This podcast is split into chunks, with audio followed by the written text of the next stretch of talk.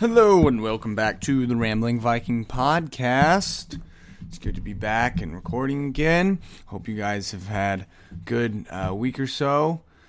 Since my last episode, I did just realize something that I have not last, not seventy-eight, but then the three episodes before that are all the exact same length. And I thought, huh, that's kind of weird. And then I realized, I so I use a podcast template on GarageBand and I just go back and I'll... I'll open the file, delete the whatever the other recording is because I've already exported that as its own audio file, and then re-record. Well, on my, I don't remember which episode exactly it was. I think it might have been seventy-five, but on one of those episodes that is two hours and thirteen minutes and six seconds long, it legitimately is that entire time. And That's, um, but, but on those other two episodes, it's definitely not that entire time, but I'm hoping that there's a big gap between, because I spliced the audio, and so I didn't realize that I didn't delete all the audio clips, so I made sure I did that this time and last time too, so sorry about that. You probably, if you, if there wasn't a big gap, you probably heard me say goodbye, and then within a matter of seconds, middle of a, some conversation that was from a previous podcast, so I apologize for that, but hope everyone is uh, doing all right, and hopefully that didn't happen and you just stopped listening, even though the, the episode was technically like still two hours long. It was just silence, I hope. Um, sorry about any and all confusion. But we're back at it again. Um, we're going to talk, we're just going to talk about some stuff. So, I mean, we have, we have the uh, Democratic primaries. We just had Super Tuesday last week. Big, big deal. Joe Biden, the surprise. It's been it's been kind of crazy, you know? And then now um, what we're seeing is we're seeing basically everybody's endorsing Biden. And, uh, you know, it's funny. I'm not the type of... Well, I am the type of person, but I honestly have not been wanting to be the guy who, when politics come up, I'm like, I'm like, yeah, let's go Trump. Four more years, give it to me. And, you know, more so just be like, yeah, I'm going to vote for Trump, but like... I'm, I don't want to be like, oh, Trump, gung-ho, wearing the hat, doing all this stuff. But the more that I engage in conversation, talk to people, the more I see how this is unfolding, the more I'm just pushed at like, that's kind of how I want to be. In one sense, in one sense, I'm I'm, I'm trying to destigmatize Trump support. And what I mean by that is, there's this overarching narrative that A, that Trump is this wild, racist madman, and he's absolutely, he's the worst, basically, they paint him as the worst person on earth, and I called someone out on this on Reddit. I was like, look, he's not, he's not Hitler incarnate, and we're like, we're not saying that, he's just this, but the comment that they had left called him, I think, a xenophobic, um, racist, sexist, homophobic slob, and I think there might have been some other ones, and I was like, sounds to me like you're trying to paint the worst picture possible. And and then and then so I called them out on it, and they immediately said, no, that's not what we're doing. That's what you just did, you animal. And, and my big thing is, he's not. The country has been fine for four years. Sure, from a media standpoint, it's been all over the place. And yeah, he's a tweeting fiend and says a lot of crazy stuff. But at this point, can we just get, can we not just... accept the fact that Donald Trump is that friend that we have who exaggerates everything. Ha- who exaggerates everything to make it sound cooler, to make it sound better. He just does that. And yes, I agree with you. I don't think that's the place for the president to be doing that. I don't I don't think it's the place for yeah, the president of the United States to be acting that way. However, that's that's what we've got, you know? And so it's like, look, we might as well learn to accept those moments when he's being dumb. And it's like, gosh, just hold the thumbs. Just somebody go tape his thumbs to his hands so he can't use his phone. And put some mittens, put in, tape some mittens on his hands so he can't use his phone. Something. I mean, goodness. Uh, because he just, he just, uh, he, Ben Shapiro says it best. He's a hammer looking for a nail. And when he hits a nail, it's awesome. But sometimes he just hits a baby, and it's not awesome. And, I mean, that's really, I really, really like that, um, that lo- that outlook on it. So, anyways, kind of roundabout way, what I was really getting at there was I didn't want to be the loud Trump supporter, and I still am not. I'm trying to approach it from a more reasonable stamp, reasonable standpoint. But what I'm trying to do is basically put out that, like, hey, there's regular people who are going to vote for him and then also are being pushed to vote for him by the type of rhetoric that a lot of people in the opposition are spitting. And that's the problem. When you sit there and say someone's the devil incarnate, someone's the devil incarnate, eventually I'm going to say, are they the devil incarnate? And they're not. And it's like, oh, you. Well, now I kind of want to troll you. And that's where I'm at. And I think I talked about this last episode, so I don't want to dig into it too much. But we've had all that come out and uh, had a couple interesting conversations, actually semi-productive conversations on Reddit where, you know, they asked who you voting for. And I said Trump, of course. And then people, some people, you know, of course I got like negative ten downvotes. But surprise, surprise there, Reddit's left-leaning. And then, but then I had some actual productive conversations with some people who were Bernie supporters, and they talked about, I think Bernie's the candidate you're looking for. This is what he's trying to do. And I said, no, Bernie's a communist. And they said, no, no, he's not a communist. He doesn't. The, the type of socialism he wants isn't Venezuelan socialism. It's Nordic socialism, which, by the way, uh, Denmark, Prime Minister of Denmark said, I don't know if we recall, but told Bernie, keep my country out your mouth, basically. And because Bernie kept referencing him, and he's like, stop. And then he said, stop it. And the Nordic models, honestly, it's not really a great comparison because, um, and then people say, oh, we're the happiest, they have the best healthcare system. Well, a lot of these studies is self-reported stuff, so it's how do you feel about this? And that's the thing that we have in America right now is people feel, they feel fearful about certain things, or they feel uneasy about certain things, but in reality, when you actually look at them, they're not that bad. For instance, you have this weird fear around po- cops being racist and being gung-ho, when in actuality, it's not as prevalent as people would lead you to believe. You have this big fear of mass shootings, not as prevalent as you would believe. Yeah, there it's more than there should be, but it's but still, when it comes down to gun violence as a whole, it's it's a, a percentage, if that. I think it's like one or two percent. So it's nothing. Um... It's not, no, it's not nothing in the sense of I don't think it's important, but it's not the end of the world, right? And there's there's just things like that, but it's interesting. You know, he said cited the Nordic model, which first of all, I think we should all recognize that a um, Nordic countries are vastly different from us. They are much smaller in population and in land, land mass. That population is almost completely homogenous, meaning it's. It's a bunch of, you have a bunch of Swedes living in Sweden. You have a bunch of Nords living in Norway. You have a bunch of, uh, you have a bunch of Dutch living in Denmark. Like you have, like, it's all the same really. And, and they have, I don't know, I don't even remember. They have like thirty, like it's, it's literally like a tenth of our population, if that. And so, yeah, there are certain aspects of that, of that work, but the big problem you run into is, hey, does that scale? It's like, It's like, you know, what what may be right for your friend or someone you know may not be right or work for you. And it's like it, it everything doesn't always translate. You know, it's almost like, hey, you can be friends with a lot of people, but you should only but you should pick careful. But when you look at picking a roommate and you're looking out of your friend group, you should be very careful and very choosy, because that's a lesson I have learned the hard way, is that um, just because you're friends with someone doesn't mean you guys are going to be great roommates. Um, because roommates is just a roommate rooming with someone is a whole different level than just being casually friends. Being casually friends, you you hang out, you might go over to each other's houses, you might even stay the night sometimes, but you're not there twenty-four seven. This isn't where you live then.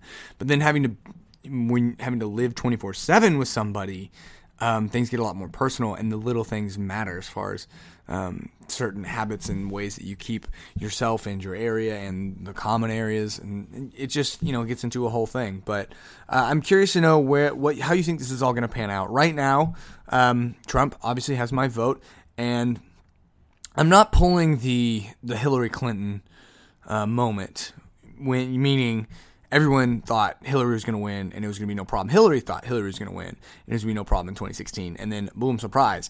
And I feel that there's a wave right now that, that um, feel that way about Trump this year. And something that I will uh, say is I'm not super confident in that. I'm every you should take every election seriously, and it should be and and you shouldn't chalk up a win. Now, I do think what the Democrats are throwing up is candidate-wise. Um, I mean, now really becoming Biden-Bernie race. Uh, the old white, the rich old white lifelong bureaucrat race. Don't you love it? Um, someone did point that out. They were like, party of diversity, huh? We got two old white men leading it. And I was just like, yeah, that's true. And it's just one of those funny, like, anecdotal notes. It's like, absolutely true. You have two elites running it. And, you know, Bernie, I'm not an elite. Uh, the billionaires. And it's just like, no, dude, you are an elite. Stop it. You're a lifelong bureaucrat. I mean, you got in the business in your late thirties and you've just hung around. You haven't really done much. Um, you're freaking seventy-eight. Joe Biden's seventy-eight, or they're seventy-seven, seventy-eight. They're one of one of them is one of them. But I'll tell you this. Even Photoshop pictures I've looked at of these dudes, they look old, man. Like, they look old. Like, there was one, it was like when Joe won one of the states and they posted a picture of him, and like, he was super Photoshopped, like, and they had like his logo and everything, and I looked at it and I said, gosh, you're just old. Like, I, I was like, all right, let's, so my grandpa died, uh, been a year now, year ago now.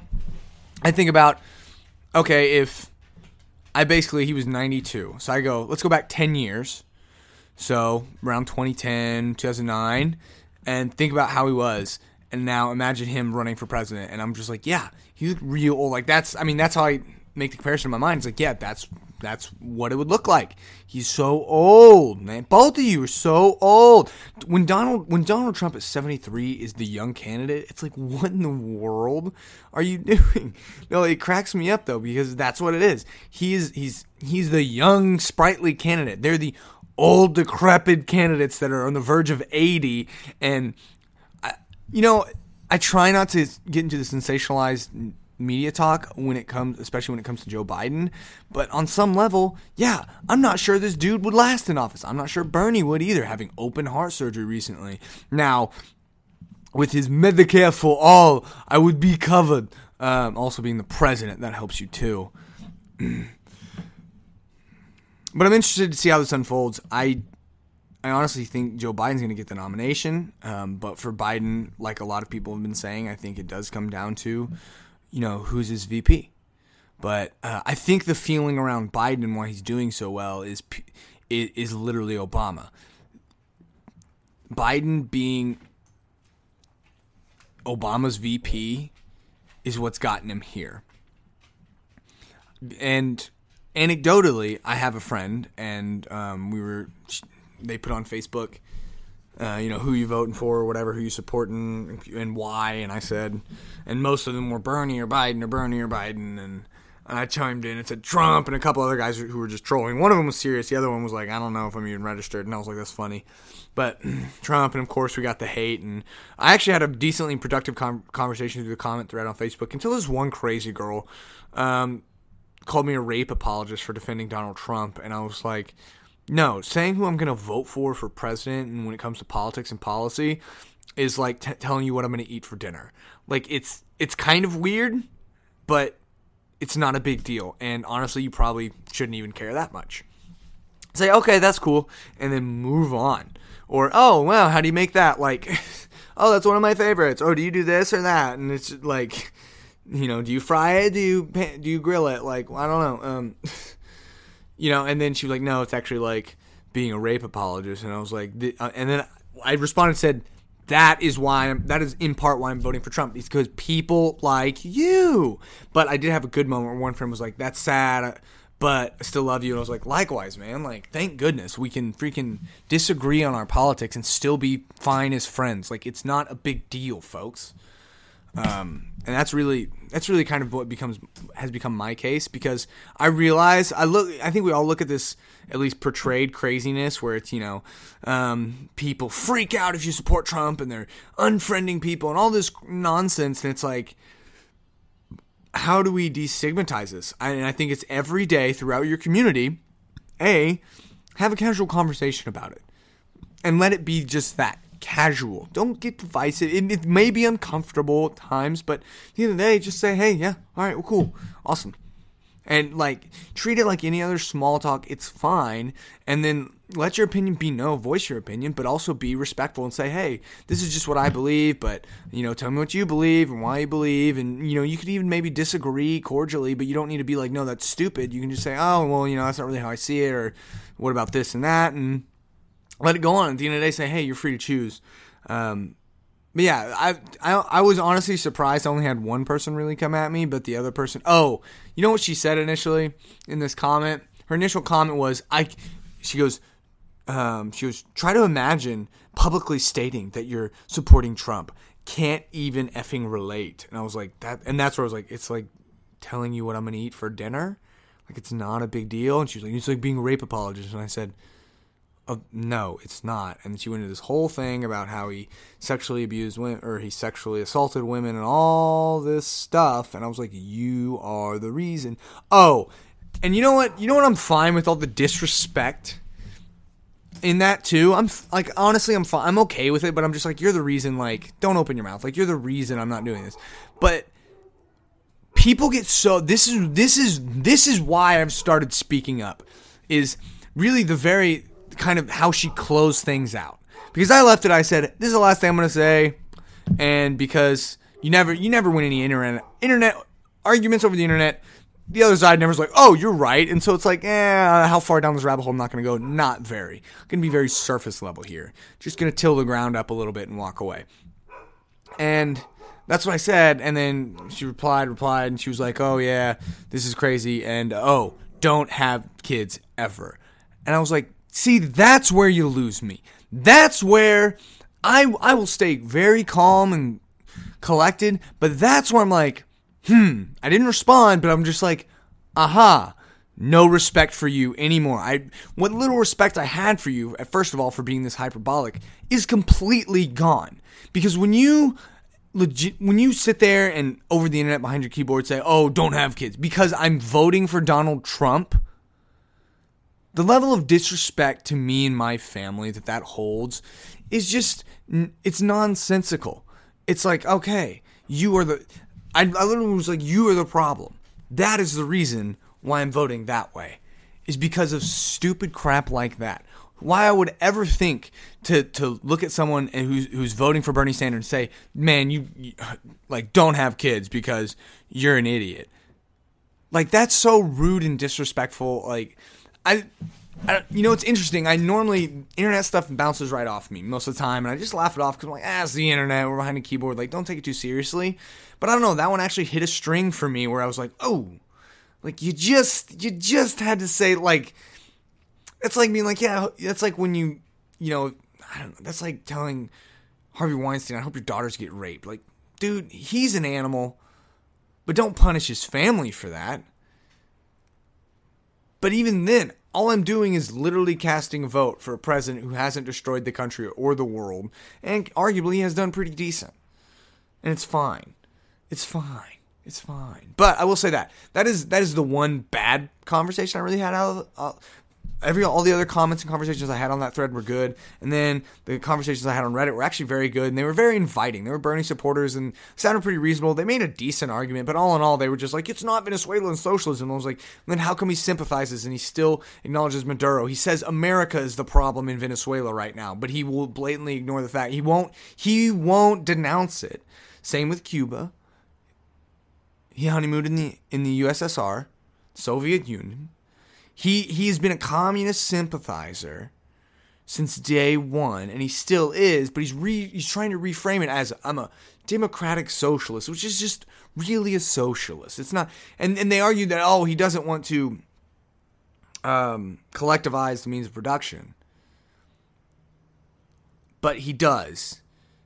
He wants to eliminate all student debt. Oh, what, how would that be done? By the government. Okay. All colleges are free. Oh, okay, so state-run schooling um, through through the university level, and then um, Medicare for all. Okay, so in, all the healthcare needs for every citizen are um, through the government. Mandatory um, minimum wage of fifteen dollars an hour. Okay, so now they're they're controlling they're controlling pricing and cost and uh, of, of or labor um, unions and union unionizing there, but it's all run through the government, and so he wants to then uh, push out fossil fuels and everything like that. So energy basically would be completely run through the government. Not that, I mean, it's not heavily subsidized on certain levels and things like that. And there aren't already deals going on that I don't know about because I'm not super well versed on this, but um, he wants to do all that. I was like, that's, that's quite a lot. It may not be the exact specific super hyperbolic, or not hyperbolic, hyper-specific definition of uh, socialism that we come to know, but when you look at it through and through, and the more I listen to him and look at him and and, and learn about communism and socialism, I go, oh, he's just a socialist. That's all he is. And he's talking about, his rhetoric is transforming the U S, is that capitalism is evil, so the entire system that we're built on is evil, the poor are oppressed. Um, one claim that person someone made was that, in, in my discussion, was that the, the poorest p- people in the U S live like the like the impoverished people in third world countries, and it's not true. I can tell you that's not true, um, because the poverty line for the world is like three dollars a day. Poverty line for the U S, um, this has been a while, but it's around, for a single person, is like ten thousand dollars or eleven thousand dollars a year, and and you're looking at like fifteen hundred dollars a year for the um, for the global one, and I just that's not accurate. It's false, and then they're saying, but the but the top richest, um, the, but the richest one percent here, you know, are hyper wealthy. But so I, I guess just say this: problems I have with Bernie, and while it's not convincing me, is a he's he is a socialist. Um, big question that I always ask when um, there are. I don't really have these conversations that much, but my big question I pose is when we're talking about this, right? I'm talking about who you're going to vote for, where you're looking at. A, I want somebody who at least likes our country, at least is has a sliver of patriotism. Bernie doesn't like that. He just wants to change it. He he he wants to have a revolution. He I honestly think he's pretty selfish. Like he he wants the power because he can fix it, because he knows best, because this is how this works, and he wants to transform it from, from the inside out. Even though he's been on the inside for like thirty plus years and hasn't done dilly squat. Hmm. Curious much? So there's a problem. Um, you gotta love your country. Two, um, it comes down to socialism versus capitalism. So socialism doesn't work. I'm sorry. There are some companies that have socialized healthcare, and there are pros and cons, but by and large, I like my choice. Our healthcare system is broken, but I don't think you fix it by saying, because big question that I always pose is, all right, is the government good at what it does? Like anything that the government, think about anything the government runs, is it good at it? Like, do they go, do a good job? Is it efficient? Answer, no, not usually. I think we all agree there's a lot of red tape, there's a lot of administration that goes on, and a lot of nonsense, and it's like, this isn't very streamlined. So why should we entrust the entire nation's healthcare? In why why should we give all this much more to the government to fix our problems? How about we look to each other in our communities to fix our problem, and start on the local level? Get involved in your local politics and get involved locally, and just, you don't have to be gung-ho activism, but just be in the know, have these casual conversations, talk about it and convince people, and use, you know, use reason and logic, and and, and make a good case. Like, that's really what it is, and and to, to change the culture, because that's how you've gotten all these young people being socialists, is they're all, hey, they're spoiled, and they don't know, they don't know history on its, they don't know what history actually is or looks like, and that's that's a, the, a big part of it is they don't they don't look back and, well, what what this person says is the classic talking about, that's not, it's not that socialism, it's like the the social, uh, the democratic socialism in the Nordic countries, which I'm not super well versed on this, but from everything I've heard, that is not the case up there. But also, there's other problems as far as like how we compare um, what their country looks like, what our country looks like, and how that exactly works. Also, their tax rates are like sixty percent. So if I'm if I'm if I'm gonna do the math right, you mean, so if I make forty thousand dollars a year, um, sorry, let's just say if I make one hundred thousand dollars a year, sixty thousand dollars of that goes to my taxes, and forty thousand dollars of that goes to me, but I don't have to pay for medical bills, but I do have to wait in long lines and stuff like that. Buying cars is super expensive. Tell me, tell me why I should be for this again, because my big thing is more, more money, more, more power in the individual. That's what I call for. Less power in the collective of the federal government. That's my big thing. And bada bing, bada boom. That's what it calls for. So there's, there's another thing. Um, other thing too that that pushes me from Bernie. And he, I'm okay with Biden, but he's really a say nothing, do nothing kind of guy. So that's where I'm like, eh, he's just vanilla. He's just riding the reputation that he was Obama, um, or he was with Obama. Because I did have one, I did have a friend say, um, you know, I vote, I voted for Biden because uh, I'm basically looking for Obama two point oh, which uh, I'm learning more and more. Obama was an okay president. He was more of a figurehead thing than and less of an actual like practic- practicality, like good president. Uh, I just, I don't think he was that great. Um, but that's fine, you know, it's, it's whatever. He was very charismatic. He was, he was great. He was a great P R guy, but great president. Uh, uh I'm, I'm going to go with, I'm going to go with, I'm going to go with he was middle of the road. Like he was just there almost, you know, and, and I think he made some questionable decisions and there were some questionable things that happened, but such is true with any and all presidents. So it's fine. Um, but but I and I think that's where Biden is getting a lot of his support from is the simple fact that people are like, oh yeah, it was it was Obama and Biden, and so Biden's basically going to be Obama two point oh. That's what Biden's trying to do, and that's what people see, and so that's what people want. Um, but uh, continuing the problems. So with Bernie is. The man never actually answers a question. A, they don't ask him hard questions, but B, he gives no real answers. All he'll say is, healthcare is a human right. I'm not going to tell you how much it's going to cost. I know it's not a good impression. You know, and he just, he just, he just yells about stuff. He doesn't actually, so that's do. On one sense, I do want to see him in the general. I do want to see him as a nominee in the general election just to watch him have to answer the hard questions and get absolutely eviscerated. But I don't think that's the case. I guess my podcast is turning into political commentary because that's all I'm doing today, folks. It's this weird internal battle. This is another side. Not battle, but tug of war, where it's like I I find myself getting sucked into politics, and I enjoy them. They're fun. But on the other hand, I'm like, I don't. There, there's that other side of me that's like, politics, really? Like, is it, is it that serious? And honestly, I'm I'm less and less concerned about like the president. It's like, who's the president that's going to end the country? Because it's really not what it's about. It's about handling your politics locally, that affects your day and day, day to day less than the president does. The president's more of a P R thing, but your local politics, that's where things actually affect your day to day life. And so that's that's what I'm trying to do. I'm trying to actually get more involved locally and figure out my constituent or figure out my representatives and senators and all that stuff, my my school board, the mayor, all that good stuff, and and and make my voice known that way. So that's kind of cool, you know? Um, that that's what I'm that's what I'm trying to look at, and so I'm trying to find a happy balance where you can kind of be casually political, but not like divisively, like you become the family member at Thanksgiving who always uh, brings up politics. Which, by the way, it cracks me up how divisive politics are in general. Even before, like, oh, we're so divided, you know, people hate the guy that brings up politics, and why? I think because they always bring it up in a very combative way, and people people just don't like to disagree, I guess, uh, is the big thing. I mean, I don't like to be confrontational or disagree on, on a large scale, but also um, there's a point where, yeah, uh, I do. Um, oh, yeah, that reminds me of another point for Bernie, against Bernie, is uh, Bernie and really all the Democrats. They are pro-abortion. Um, Donald Trump, I'm going off what what I know here. Pro-life, at least he is now. Can't speak to his past.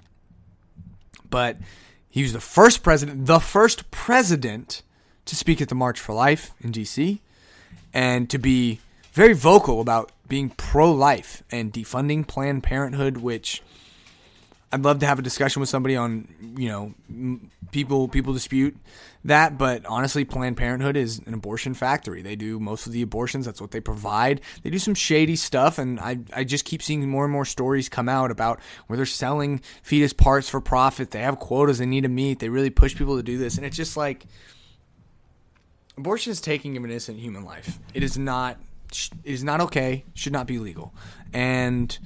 Uh, I'm prepared. I'm prepared to stand my ground on that. Like I said, I, I try and be pretty casual, but I'm. But this is one thing that's kind of caught my attention, and because honestly, I was kind of like teetering on being being pro-abortion in, you know, extenuating circumstances and things like that. In this a couple years ago, and I didn't really know much, and So I, I was really wrestling with the topic of abortion, and I still do on certain aspects, but uh, I've gotten plugged in with Live Action, which I don't know if you've ever checked them out, but they're a pro-life group. Uh, they're they're awesome. They are very uh, loud, but but they, it's because they care, you know. And that's one argument that I did hear come forward.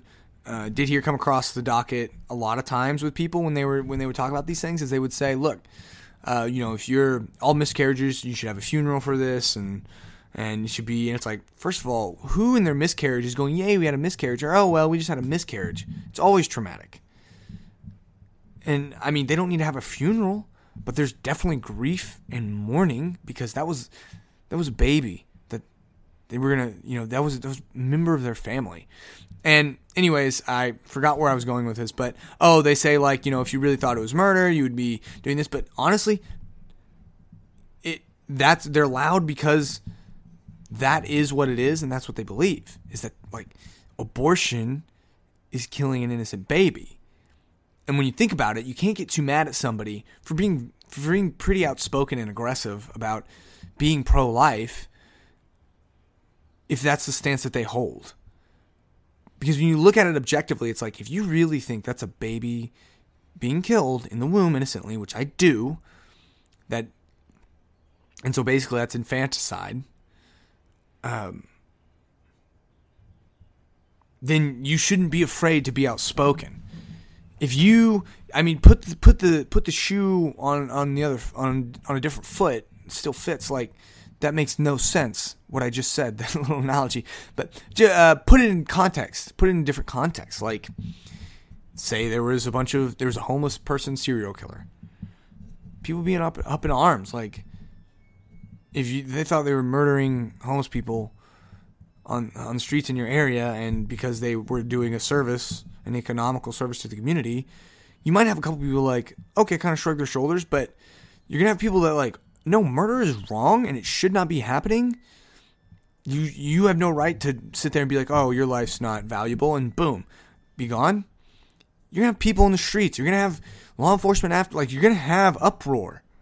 Same, and so that, I mean, that's kind of to give you some context to be able to empathize with that position. But um, anyways, Trump is very pro-life, and that's that's a hardline issue. That's become a hardline issue for me. Bernie's not pro-life.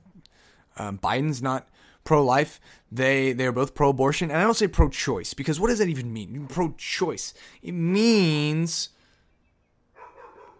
you believe people have the right to choose to kill their cot to, to end their child's life in the womb. And what it is is you're actually pro-abortion, right? Pro-choice sounds, it's I don't know, it's almost easier to get behind, but people don't like abortion. People avoid abortion, and I'm. And and especially if you say you're pro-abortion, oh, I'm not pro-abortion, you know, I think it's a hard thing to do. I'm just, I, I just believe, no, you are pro-abortion. Whether there's whether there's certain circumstances for it or not, and whether it's, and, and now what are we seeing? We're seeing the girl on TikTok who was like, second time around or whatever, abortion day, and was like celebrating, and I was like, that's not how it should be. But anyways, um, that's another big issue for me. Bernie Bernie doesn't really give any concrete evidence. He's a socialist. He doesn't like our country. Um, he's also an old white man, which is hilarious. But he's been the same way. And he's a big do-nothing bureaucrat. He's been there for forever. And he, while he used to say the millionaires, now he says, well, it's it's the billionaires, uh, Wall Street speculation, um, you know, buzzwords, crap like that. And because he is now a millionaire, but what I keep seeing is that it actually in his tax plan, if you make over twenty-nine K, you're going to be, you're going to be, a ta- your taxes are going to increase because we've got to pay for all this somehow. So anywho, but I'm curious to know your thoughts on how you think things are going to pan out, how you think ha- things have panned out, um, where you stand on some of the issues, of course. I think my, uh, my stance is pretty obvious, but I will say this, I've always kept an open mind. I always keep an open mind. I'm always willing to concede ground and say, yeah, I know, it sounds good. My my big point with Bernie is he means well, but his methods are garbage. Like, how he wants to carry out his good motives, garbage. You know what's better for the people? Put more money in their hands, more money in their pockets, less money in the federal, a bloated federal government, and allow them to be free. Yeah, the price of of, of, of having more individual liberty, liberty across the country is, you know, you ultimately are going to have people who make wrong choices and end up in very bad situations. But to take away that liberty in the name of we don't want anyone to be ever be in a bad situation, you know what that sounds like? That honestly sounds like bad parenting. It's like, look, you can let your kid str- let your kid fall down, get bumps and bruises, let their kids struggle through learning how to do some things or figuring some things out, put them out there in the world, and you know what? They're going to grow up, they're going to be better, they're going to have more real-life experience, they're going to know how to handle a real-world problems when they're an adult and on their own. Or you can make sure the kid doesn't struggle. You try and they call it lawnmower parents. You know, they, they mow the grass, and so it's an easy, smooth ride. Um, they they mow everything down in front of you, and it's like, don't let them get hurt. Don't, you know, keep them in a bubble, shelter, protect them. And you know what? You know what that does? They may have, an, in the, at least from their perspective, an awesome childhood. From their perspective at the time, be like, oh yeah, no, I didn't have to struggle, I didn't have to worry. But then the moment they run into struggles and worries and concerns in the real world, then you have problems, because then what? Then they struggle. Then that all that struggle that they didn't have as a kid, now they're going to have it as an adult, and it's going to be harder to deal with because it's actually big, real problems. It's not, I got a bump and bruise, mommy help me, and you have the safety net of I'm still a child, so let me can figure this out. Now it's, oh crap, I'm going bankrupt, and you know, or I'm getting evicted, and it's just like it's serious problems. And. And and that's what I kind of see this as, is like you there's people who can't help themselves. Oh, another point. There's people who can't help themselves, and or and we need the government needs to be there to take care of everybody. That's not the basic premise of government, in my opinion, at all. It's there to provide a basic structure, and I would I would almost even call it like the federal government is like the foundation of your house. And maybe even like the studs in your walls. And then the local government can be, you know, the actual, your house structure, if you will. And you're free to do whatever you want in your house. Free to move around, free to do this, that. There's walls, there's certain barriers, there's doors. There's certain procedures you need to follow. And certain things you need to keep up with. But by and large, Your your foundation, the, I mean, those. It's just a structure that you operate within, but you freely do, and that's what I want, and and, and that's I believe that's the way it should be. Um, but the the thing that I remember too, the other thing is the rhetoric of demonizing the rich, being rich, rich equals bad, is. Uh, is another thing, because, and they got into this and they talked about there's terrible conditions at Amazon and Jeff Bezos is worth so much money, he has more money than he knows what to do with, and someone said, you know, and if you're, as long as you don't make over ten million, you're not going to be taxed super crazy, and if you're making that much money anyways, you're probably pretty well off, and it's like, whoa, what do you, think about what you're doing there, is you're putting all these assumptions and things on these people, like, you don't deserve this money, like, you don't need all that money, and you're making decisions for people's lives based on your perception of their status, based on basically arbitrary things. It's purely subjective. And I'm like, hold on, no, no, no, no, no. A, you're not bringing into context what they did, but B, you shouldn't be able to tell people how, like, it's like it's like if your neighbor was able to tell you that, oh, you can't paint your walls that color. What? It's my house, isn't it? Yes, this is, so let me get this straight. It's my house, but my neighbor can tell me that I can't paint my walls that color or something like, mm, nope, no thanks. Uh, it's going to be no for me, dog. And, and you know, that's kind of what it feels like. And and they say, well, Jeff Bezos, he exploits, basically the basic premise is the rich, and it's particularly the rich in, like, say, Jeff Bezos and Amazon, exploits the work and workers that work for him so he can make even more money and get, get even more crazy wealthy. But what they don't bring into account is that this is the person who w- was saw this company through from ground up to now. And they're the head of the company. They make billion-dollar decisions every day. Simple decisions and things that they do and make, and things that even things that they say. Look at Elon Musk. He smoked pot on Joe Rogan's podcast, and Tesla stock dropped because people got nervous. Stock dropped. I imagine if one of his entry-level workers smoke pot on a podcast. If there's some sort of drug policy at Tesla, you know, the worst case scenario, he might lose his job. But you're not going to see stock drop. Most people probably aren't even going to find out about it. Same with Jeff Bezos. So really the big point that I've come to realize is, A, it's not evil to be rich. There's this weird assumption in, in, in through Bernie's rhetoric and a lot of the, the left rhetoric and people support him that being rich is bad. Like you, you, you only got rich because you exploited work of others and you actually did no work yourself and do no work yourself, which is silly and stupid because it's wrong.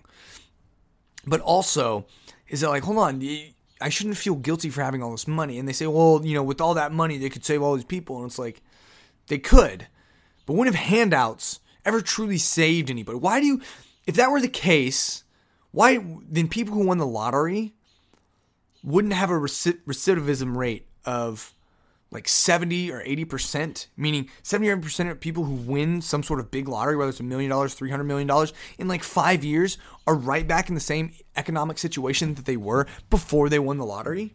Hmm.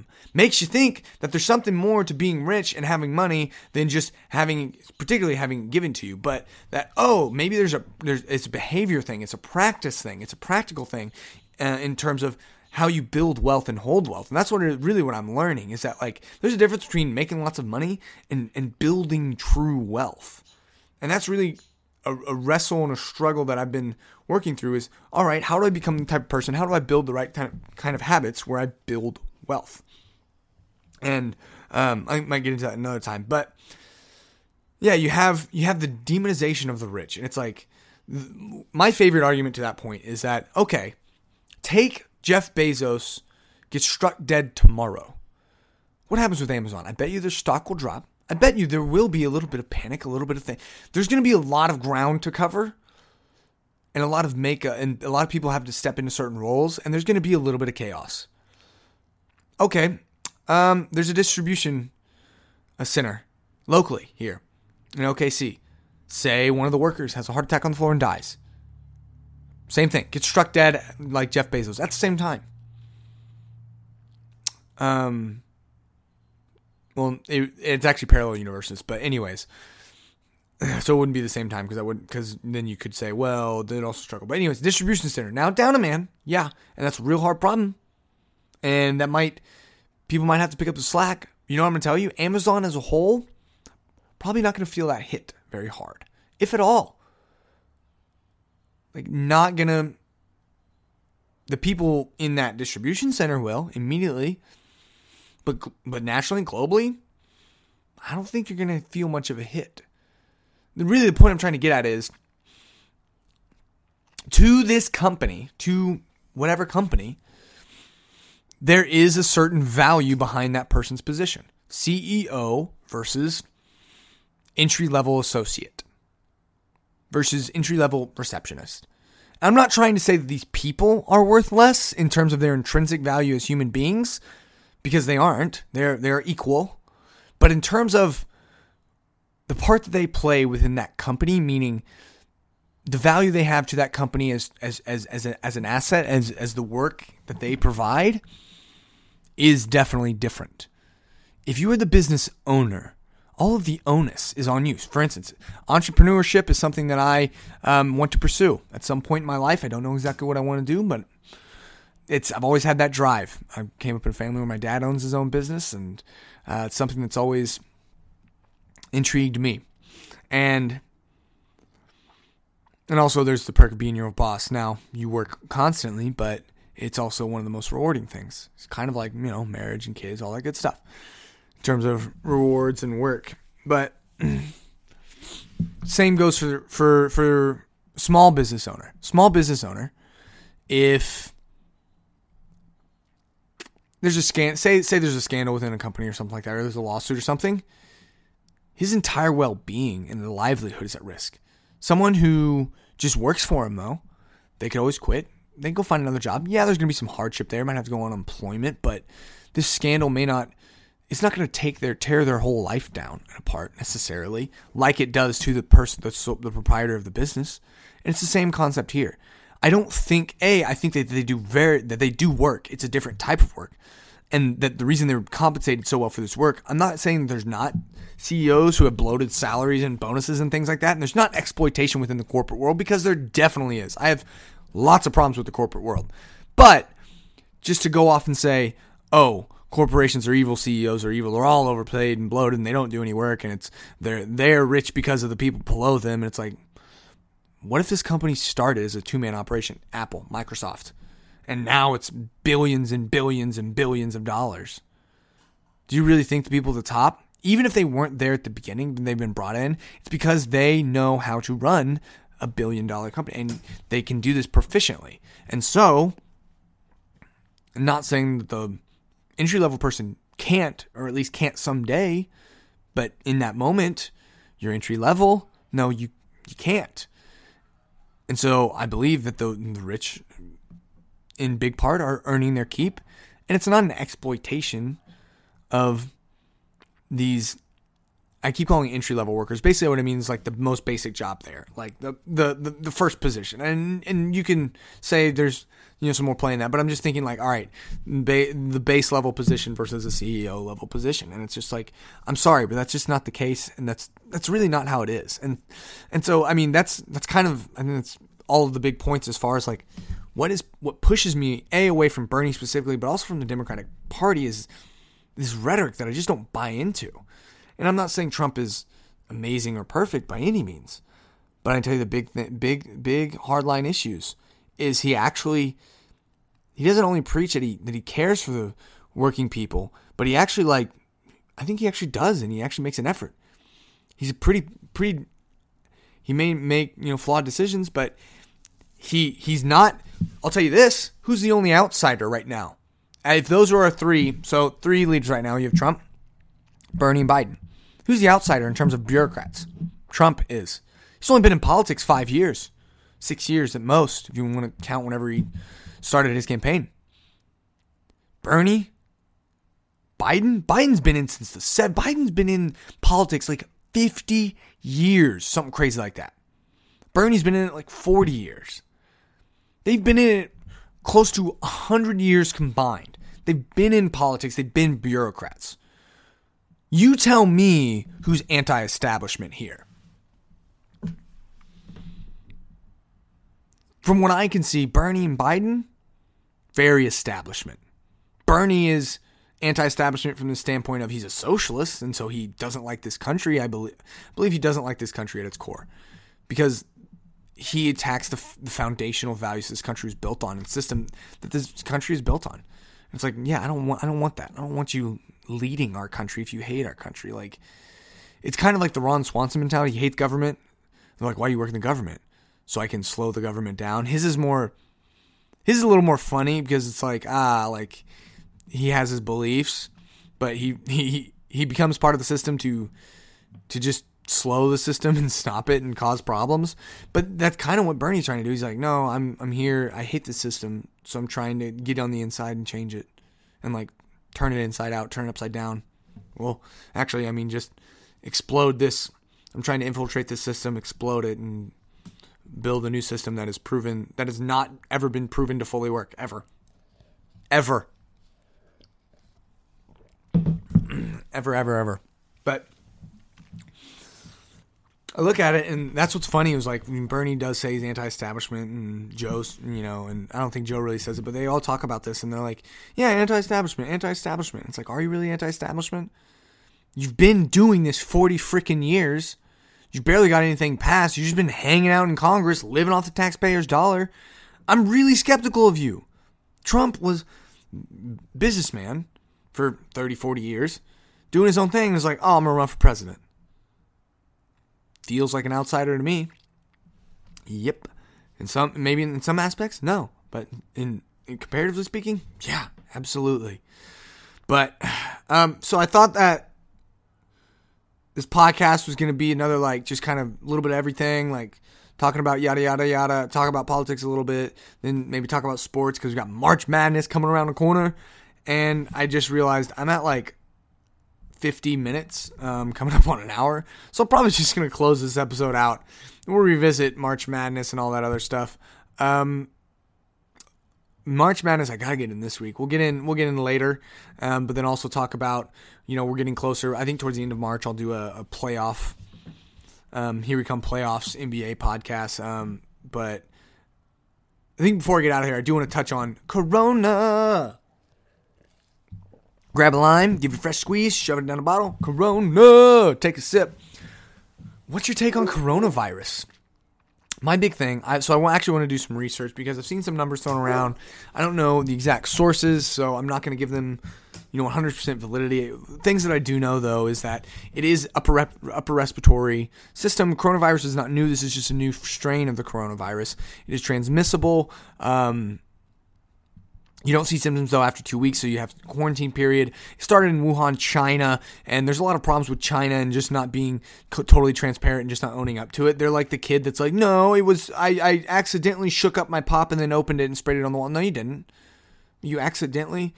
Or or like that kid that like does something right in front of you, like, it wasn't me. It's like, yeah, it was. I just saw you. No, no, I would never do that. It's impossible. And then like you're like, yeah, I saw you. And then they kill you. And then boom, no witnesses. And then they hide the body. And then people are like, did you do that? And you're like, no. You know, do that thing. And they're like, nope. Nobody's here to see it. It's kind of how China approaches it. And so that causes problems. And then also as we learn, and so you have China and Italy. You have cases now in the U S Um, and we have a couple here. We have one confirmed in Oklahoma, and we have ten more that are pending, so they're getting the tests. But big thing that I'm seeing is that people are freaking out because you look at mortality rates because a lot more people have died. There's like a, what, one hundred ten thousand people have gotten in and a couple thousand people have died. So it's like a one or two percent, which is really, really high, especially comparative speaking to the flu. But then my other thing is you have to look at how serious is, is Ebola basically made you shart and and vomit blood until you died. And this is upper respiratory in- infection, not to be taken lightly. It, I, I think, I think it basically, it's like, okay, it looks like the flu. It's not quite the flu. It's a little bit more serious, at least in this sense, because we don't flu. We have vaccine, clear treatment. We don't have all that for this new virus, or the, at least the specific coronavirus, C B D, C B, C V I D nineteen or whatever it is. But Um, something that I did see was interesting was that if you're under fifty, there's a ninety-nine point seven percent chance of recovery if you get corona. And I think that's important to couple with say, wow, that toll's pretty high. But then also, I, I you know what I don't know enough about? The demographic of the populations in infected. I know like in Washington State, in the U S, it's an old folks home. And so you start seeing deaths, and the problem is all they say are deaths. Oh, no, there's this many deaths. They don't say there's this many deaths. It is this population. You know, it was, all six of them were sixty-five and older. Um, four of them had pre-existing con- um, conditions that compromised their immune system and, and, and gave extra complications. Because that's I think that's a large part what we're seeing is you see, look, if you're if you are like me, a young, healthy individual, and by young, I mean under fifty, healthy individual, you don't have any super serious underlying conditions, uh, you catch coronavirus, you're going to survive just fine like you would with the flu, um, barring any extenuating extenuating circumstances. And and so, okay, we should step back and say, okay, we don't need to hoard toilet paper and rain rain hell down on these stores uh, and their stocks. Even though I we, I sat back and I thought and I was like, what? I was like, with Amazon Prime, why would I hoard all this stuff if I can literally just, if I have to be quarantined, I can sit at home and just Prime everything. It comes to my door. Um, now I do understand if like that had to get shut down, then yeah, there could be a problem. So I could see where you could make a case for hoarding. But nonetheless, people are doing this and I'm like, I could get just making sure like, hey, do I have water? Do I have food? Do I have, do I have basic stuff? And just be like, all right. But like, going down and like totally like buying up everything in the grocery, all the basics in the water, the toilet paper, all that good stuff in the gro- grocery stores is, is a little bit silly. I do understand we need to be, you know, I look at coronavirus like a fire. Like honestly, we kind of know what we're dealing with here. Um, you just dump some water on it. You know, we, we we've gotten treatments, vaccines on its way, that sort of thing. We're, we're handling it. However, fire can get out of control. We need to, we need to make sure that the embers don't blow out of the fire. And if they, if they do, and they, they get in some grass, we need to stomp them out. You know, we do need to take necessary precautions. and, and things of that sort, because it's not necessarily about, on one hand, it's it, it's it's like, oh, look, your survivability, your recovery rate, and chances are really, really good. But on the other hand, if we if we just if we if we do keep if we're like, okay, whatever, and we just allow it to spread, you are going to see deaths, because you may be fine, but someone you come in contact with at the store may have some sort of autoimmune problem or just immune problem because they have an underlying condition and could kill them. But I think it's important that we don't get out of control with it, if that makes sense. Meaning, if you see one little ember, you don't go dump ten gallons of water on that spot where that ember fell. You just stomp it out and make sure it's out. You know? And and so we keep a healthy respect for the fire and manage it and watch it and um, do all the necessary things. But I don't think we need to turn this into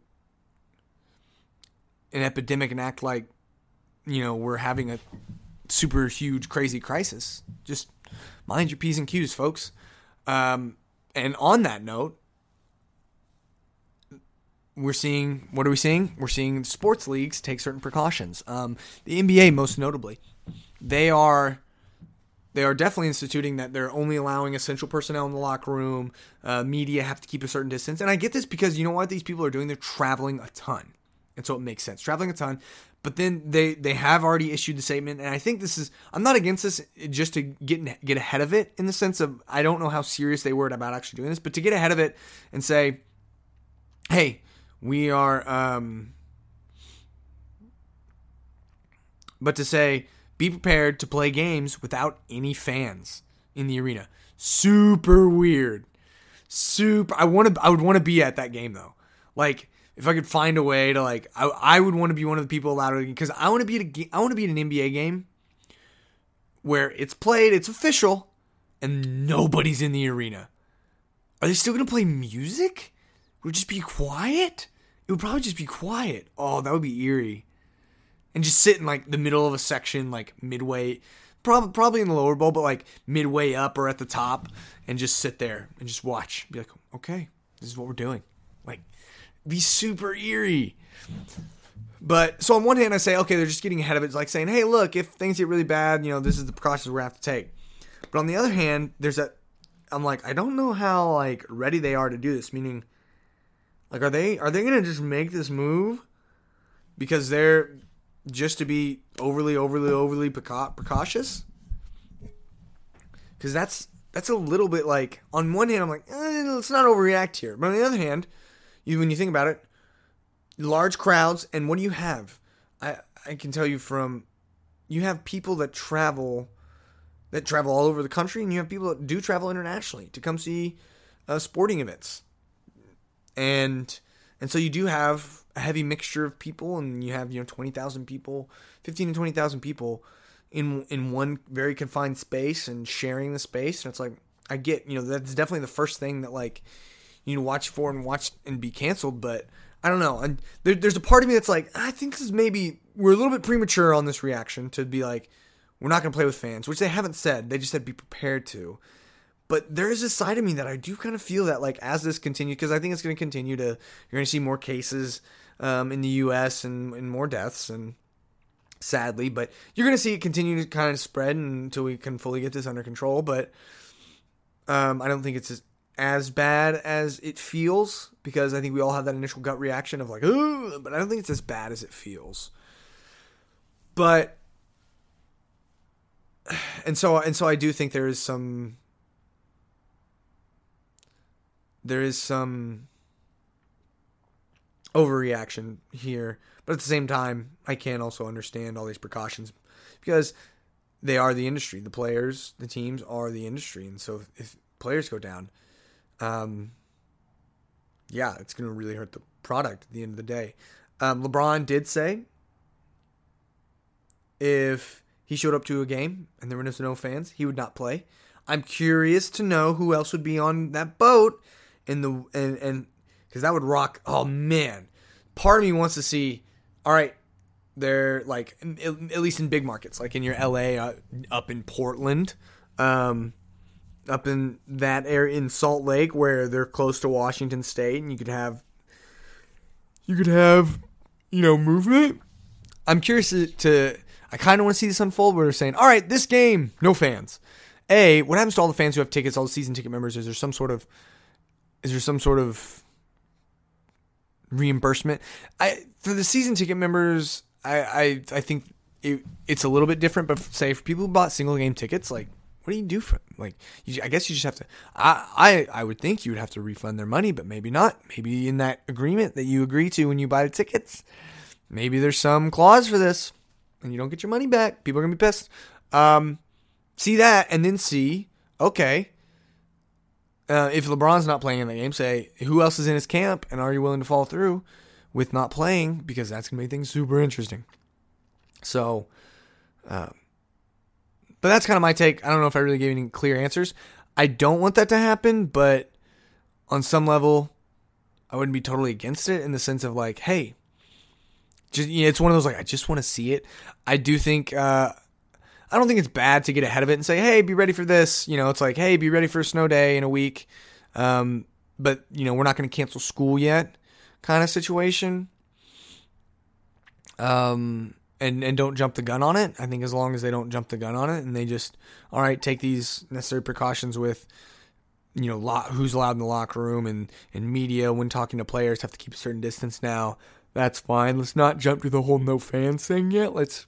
let this unfold more, but if things if things stay the course, I could totally see, you know, mid to late March, all of a sudden we have games and there's nobody there. Be super weird. Uh, I definitely haven't watched parties if that's the case. I'm definitely having watch parties and being like, eh, let's come over, because I mean it's only twenty thousand more people. Um, Who I guess are now have to watch from home, but still, I'm that's what, that's what I'm gonna be like. Yeah, let's have some watch parties for this, um, just to see an empty arena and see what it looks like, even from T V. Be interesting, but um, yeah, let me know where you stand on coronavirus and um, what's your approach. I mean, everything they're telling people to do is like literally commonplace come flu season, and I think I think corona is really akin to the flu. I think um, you shouldn't freak out if you get coronavirus. More so, I think we just need to take the proper measures to make sure that we're not spreading it. The spread is what's dangerous, not necessarily the virus itself. Um, and let's continue to trust and see how this unfolds. See if the N B A um, takes fans out of the arena on game nights. Let's see what happens with March Madness with this. Like, there's a whole bunch up in the air. South by Southwest got canceled. I know, I think Coachella might get canceled. Like, there's big, um, conferences and, and events that are getting canceled, and it's, cr- it's kind of crazy, but I mean, if you really want to stop the spread, yeah, keep everybody at home. So, uh, what are your plans? If you have to spend, I don't know, a couple weeks at home, or if you have to start working remotely, I, my plans are I'm going to get real comfortable. I'm gonna I'm gonna go to I'm gonna go to Sam's or um, uh, Sam's Club is what I'm saying, and stock up on some basic foods. I think I'm getting low on peanut butter. Stock up on some stuff. Just make sure I have food to cook here, and I'm just gonna chill out. I'm gonna get a lot of Netflix done. I'm gonna get a lot of podcasts done. I'm gonna I'm gonna be well versed. That's the beauty about this is like fifty years ago, if you'd have people quarantine like this, like stir crazy, like. Yeah, you can call on the phone and stuff like that, but the connectivity nowadays it allows us, it's like we can still be totally connected from our home. It's kind of cool. So, but, uh, all right, we're at an hour. I got to close this thing out. I'm, I'm doing an hour podcast now, and it's the last two mostly been political commentary, so here we are. Uh, but, but really, I like, honestly, what this is, what this is about is just, just me being me, and I'm going to be me and do my thing. So, thank you for listening. Made it this far. I appreciate your support. Um, I do want to say to my listener, Connor, I did get your email, and I appreciate your, your bullet points from my last episode. I didn't I didn't really know if there was much to comment on because, once again, and this one's going to be the same, as you said it's a long episode. Um, I think notable things is, you know, you made the prediction that Zion wins Rookie of the Year if the Pelicans come back and make the playoffs. You're not saying it's fair. That's just how you see it. And I would totally agree with you on that. I like your reaction to Bernie Sanders' idea. Wow, Bernie Sanders? Like, are they for real about this? It's like they want Trump to be president for four more. Totally agree with that. I think Biden, it's funny. You can make a case for why you'd, I'd rather have Biden or why I'd rather have Bernie as the nominee. Bernie, Bernie, I think on one hand could get, would get eviscerated. On the other hand, he may get some serious support momentum. Uh, Biden gonna get. I think he's gonna get eviscerated in a general election, at least from terms of like um, how you know he handles debates and things like that. But I'm a little more scared of his rock solid support. Uh, but I'm less scared of him becoming president. So I think I'd rather go the Biden route, even though let's just keep Trump there. But um, I do like your comment about how you were upset how there was no Pitbull in the Super Bowl halftime show. Disrespect to, uh, or you said there was a slap in the face to Miss Worldwide. I agree. How are you not going to have a surprise pop-up appearance by Pitbull? Like, when Katy Perry had the surprise appearance by Missy Elliott, people lost their minds, and it was awesome. But then J-Lo and Shakira aren't going to have a surprise visit by the one, the only Mister Worldwide. Come on now. Uh, but yeah, that's. Uh, I was trying like to show you love because you take the time to listen and to email back, and um, I know you know listener base is small, mainly just you, and that's fine. But we're here now, and I. Uh, I'm just going to keep grinding it out and get more listeners. That's the hope. Get more emails. Uh, let me know all your thoughts on anything and everything. Um, like I said, if you if you, if you you email, you can leave me. You can find my page on anchor.fm slash Rambling Viking Podcast. And you can there you can actually voice messages. So if you'd rather just, hey, I'm going to take a couple minutes, record something, send it to you. Or, of course, there's always email, uh, therambling viking at gmail dot com, therambling viking at gmail dot com. Email me any, any and all thoughts on anything, whether it's the coronavirus, whether it's politics, whether it's the sports, whether it's the way that I say certain words. I don't care. Just bring it on. I am on Twitter at Rambling Viking. I really don't use it that much. I should probably get more into the social media and gain some traction, but I don't know, just really haven't make, made that move. Um, I'm because you know I'm just here talking and having fun. So let me know, you know all your thoughts. Uh, shout out to listener Connor, who always listens and always emails. Appreciate it, and um, would love to know your thoughts and keep this conversation. See if maybe we do some podcasts with some guests in the future. But until next time, guys, see you later.